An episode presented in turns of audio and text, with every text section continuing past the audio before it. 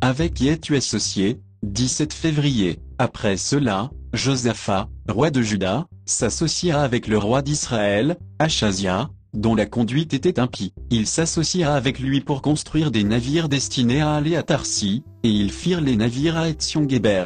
Alors Eliezer, fils de Dodava, de Marécha, prophétisa contre Josaphat, et dit, Parce que tu t'es associé avec Achazia, l'Éternel détruit ton œuvre. Et les navires furent brisés, et ne purent aller à Tarsi. Deuxième livre des Chroniques, chapitre 20, versets 35 à 37. Il est triste de constater que nous ne faisons pas attention aux alliances que nous contractons. Cela peut être dans le cadre du mariage, d'un partenariat d'entreprise, d'association avec un groupe, et nous constatons par ailleurs que dans le ministère, nombreux sont ceux qui sont prêts à donner la main d'association avec des personnes qui leur permettront d'avoir une place pour prêcher, qui pourront leur permettre d'avoir la renommée, ou encore d'avoir de l'argent et ce, sans consulter l'Éternel. Au premier abord, cette alliance peut sembler une bonne chose mais comme elle est contractée sans la volonté de Dieu, elle est vouée à l'échec comme dans nos versets du jour. Toute association n'est pas de Dieu et ce, même pour le service de Dieu. Joseph a subi les conséquences de cette mauvaise association. En effet, le prophète Eliezer lui dira, L'Éternel détruit ton œuvre.